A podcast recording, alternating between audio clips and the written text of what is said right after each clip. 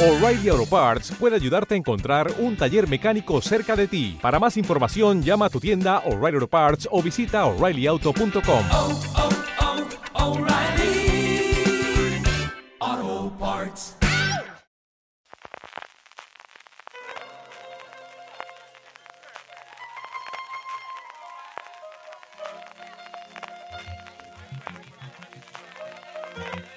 Estás escuchando Fuera de Series con CJ Navas. Bienvenidos a Streaming, el programa diario de Fuera de Series en el que un servidor CJ Navas te trae las principales noticias, trailers, estrenos y hoy además el análisis de la cuarta temporada de Stranger Things que por fin he podido terminar de ver del mundo de las series de televisión. Edición del martes 24 de mayo. Vamos rápidamente con las noticias. Lo primero, Apple TV Plus, que unos días tranquilos, pues tenemos fichaje. Fichaje curioso cuando menos. Miss American Pie, esa serie producida por Laura Dern, ya tiene su protagonista masculino y es Ricky Martin, sí señor, un, dos, tres, un pasito para adelante María, un pasito para adelante en el mundo de la interpretación, un Ricky Martin que ya nos mostró lo que podía hacer en su faceta como actor en, la segunda temporada de American Crime Story, en el asesinato de Gianni Versace, a mí me gustó mucho lo que hizo, y es que la temporada estaba muy muy bien, qué pena que no tuvo tanto recorrido desde luego como la primera temporada sobre el juicio de OJ Simpson, se une a la serie que no solo tiene a Laura Dern, sino tiene también a Kristen Wiig, que acaba de despedirse de Saturday Night Live y a Alison Janney, en la que promete ser uno de los grandes estrenos de Apple TV Plus para finales de este año, entiendo yo que se estrenará. Scooby-Doo, que tenemos noticias y entre ellos una serie preescolar que se va a estrenar en el 2024 en Cartoonito, me encanta el nombre de esta cadena. La serie se va a llamar Scooby-Doo y los cachorros misteriosos. Yo sé que ya no tengo edad, yo sé que mis hijas tampoco tienen edad, pero me han arrancado una sonrisa, ¿qué queréis que os diga? La serie nos traerá a Scooby, a Shaggy, a todo el resto del elenco habitual, resolviendo crímenes en un campamento de estos de verano que son tan aficionados los americanos y también aquí en España, ¿para qué vamos a negarlos? La imagen a mí me ha encantado, llegará como os digo a Cartoonito, que es la parte eh, preescolar que tiene Cartoon Network, y también a HBO Max durante el 2024. Varias fechas de estreno. Prime Video ha confirmado que Chloe se va a estrenar el 24 de junio, la serie interpretada por Erin Doherty, de la que disfrutamos muchísimo en The Crown, haciendo una joven princesa Ana. La serie sigue la historia de Becky Que es el personaje de Doherty, una chica obsesionada con la imagen perfecta que refleja las redes sociales de su amiga de la infancia, Chloe Fireburn. La encantadora vida de Chloe, su cariñoso marido y su círculo de amigos exitosos siempre están a un clic de distancia. Yo a día de hoy ya no diría un clic de distancia en las redes sociales, diría a mm, pulsarlo o a marcarlo con el dedo. Es cierto que no tiene el nombre del clic, pero estamos un poquito anticuados con estas cosas. El caso es que Becky no puede resistirse a asomarse a un mundo que contrasta tanto con el suyo, mientras cuida de su madre que padece demencia precoz. Y aquí hay de guion. Cuando Chloe muere repentinamente, Becky asume una nueva identidad y se infiltra en las envidiables vidas de los amigos más cercanos de Chloe para averiguar qué ocurrió. Tenemos la fecha de estreno, tenemos las imágenes, mmm, no tenemos todavía el tráiler, pero mmm, digamos que tengo cierta curiosidad, ¿para qué lo voy a negar? Me ha traído bastante este planteamiento y a mí ella me encantó, me encantó, me encantó totalmente en The Crown. Disney Plus da dos fechas de estreno, la tercera y última temporada de Con Amor Víctor el 15 de junio y de, por fin tenemos la fecha de estreno de Baymax, de esta historia que sigue al personaje robótico de Big Hero 6. Será el próximo 29 de junio cuando se estrenen los seis episodios de este Baymax y volvamos a Fransokyo, que es como se dice esto en español, esa unión entre San Francisco y Tokio. Y dinos que llegan a otra que se va, y es que Endeavor, esta precuela de Inspector Morse, va a terminar en su novena temporada, y es que todo llega a su fin hasta las series británicas de detectives, aunque no lo parezca habitualmente. Trailers 2. El primero de ellos es de Start Play, El Refugio, la serie de terror sudamericana que se ha estrenado en la Comic Con de Argentina. Ya tiene su tráiler.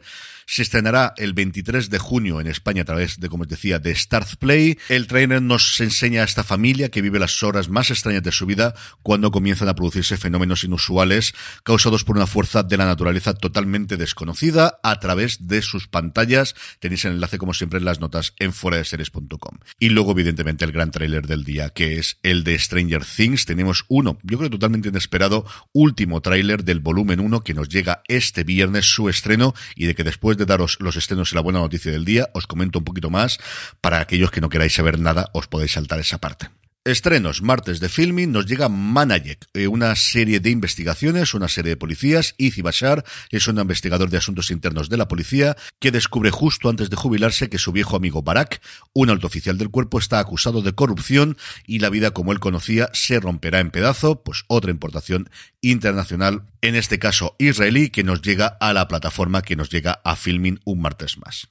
Y la buena noticia del día, como se adelantaba desde el principio, es que he podido ver ya los siete primeros episodios, los siete episodios que componen el volumen 1 de Stranger Things. Y los acabo de ver hace cosa de media hora aproximadamente terminado, así que tengo las ideas bastante formadas todavía en la cabeza y os contaré.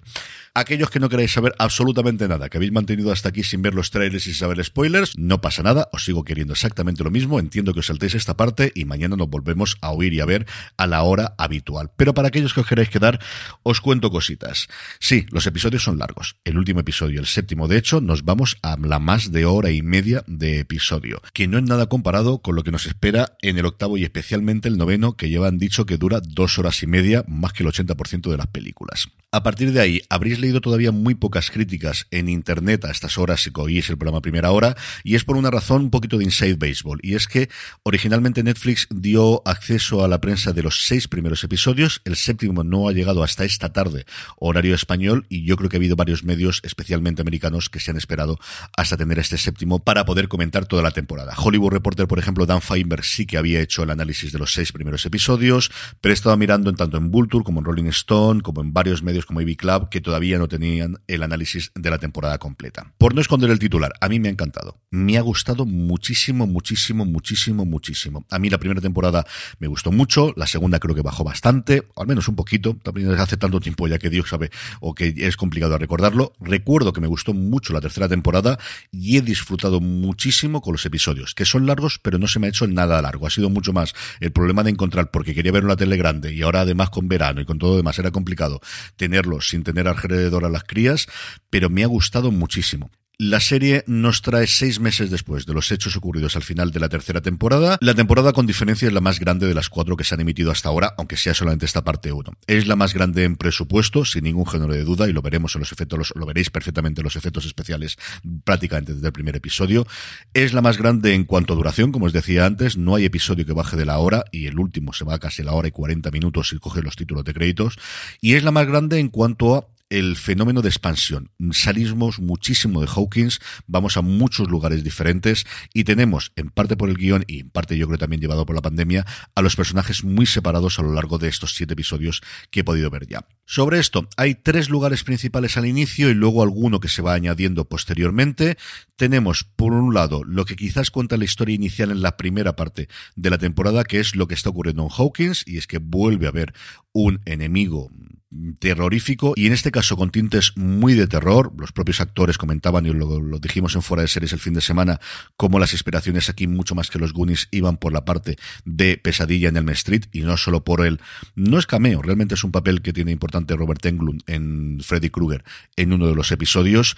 Tenemos esa parte terrorífica y tiene las escenas más terroríficas desde luego de cualquier temporada que de Stranger Things hasta ahora.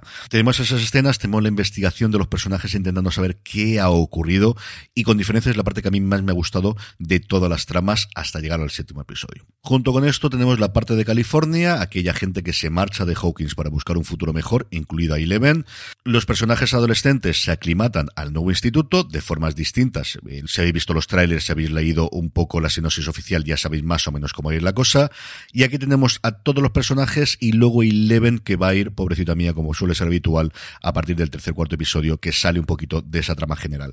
La trama de los personajes en California es quizás la que a mí me ha parecido más flojita, en parte porque yo creo que los actores son los más flojitos de todo el cast, que mira que tuvieron buen ojo en la gran mayoría de los casos, eh, qué maravillosos actrices, especialmente actrices y también actores que hemos tenido en los últimos tiempos.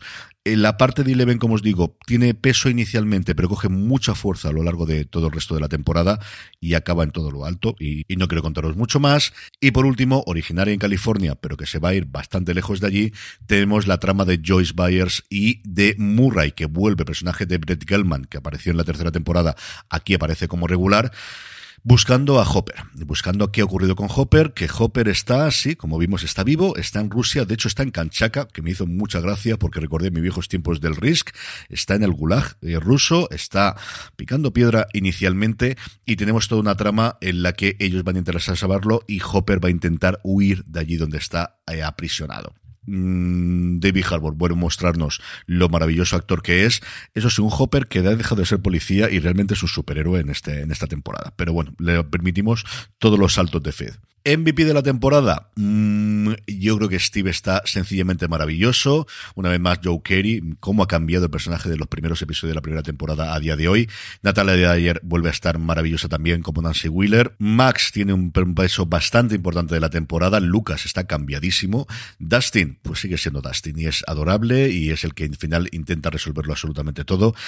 Y luego Millie Bobby Brown, que tiene, pues eso, ya no tiene el efecto de la primera vez que lo vimos, que ya no es esa sorpresa cuando la vimos la primera vez, que vuelve a demostrar lo pedazo de actriz que es, como os digo, especialmente a partir de la mitad de la temporada. Mm, no sé qué tal estará Obi-Wan Kenobi, porque como suele ser habitual con la serie de Star Wars, Disney no ha puesto a disposición de los periodistas el poder hablar de ella. Yo sí os digo que muy, muy, muy bien tiene que estar los dos primeros episodios para que oculten un poco la conversación, al menos a mi modo de ver, de este Stranger Things. ¿Tiene sentido los siete episodios y que lo tengan una segunda, que lo dejan en un segundo? Se deja por todo lo alto. Y sí es cierto que esa promesa que daban los hermanos Duffer y que volvían a contárnos también los actores en la presentación de prensa, de empezar a dar información de por qué ha ocurrido todo esto, lo tenemos, especialmente en los últimos episodios, pero lo tenemos. ¿Que hubiese preferido que se estrenase todo de golpe? Sí, no lo voy a negar. ¿Que no es mal punto donde dejarlo? No. De hecho, yo cuando me dejaron solo en el sexto me fastidió un pelín porque dije, bueno, buen cliffhanger, pero dicho eso, me falta al menos algo más. Y después del séptimo, yo creo que queda sido un punto satisfactorio para aguantar, madre mía, todavía un mes no va a quedar hasta el 1 de julio que nos llegue finalmente los dos últimos. Es que solo son dos episodios, sí, el segundo, como os digo, de dos horas y media y el primero no me creo que vaya a ser menos de hora y media de esta nueva temporada. Que la disfrutéis, de verdad, yo me ha, encantado. Nada, contar los días, que nos quedan solamente cuatro días para que podáis verla. Con esto me despido por hoy, no sin antes comentaros que si este día 28, este próximo sábado, estáis en Elche, acercaros por la tarde a la Plaza de Baix, a la Plaza del Ayuntamiento, que estamos organizando el Día del Orgullo Friki. Tendremos fuera de series en directo, tenemos un montón de actividades infantiles, incluido una escuela de Jedis, hablando de Obi-Wan, incluido un taller de maquillaje zombie. Tendremos también premios para el concurso de cosplay que organizaremos, tendremos juegos de mesa, tendremos muchísimas cosas, como os digo, este próximo 28 a partir de las 5 y media de la tarde en la Plaza de Baix de Elche. Ahora ya sí me despido, gracias por escucharme, gracias por estar ahí, recordad, tened muchísimo cuidado.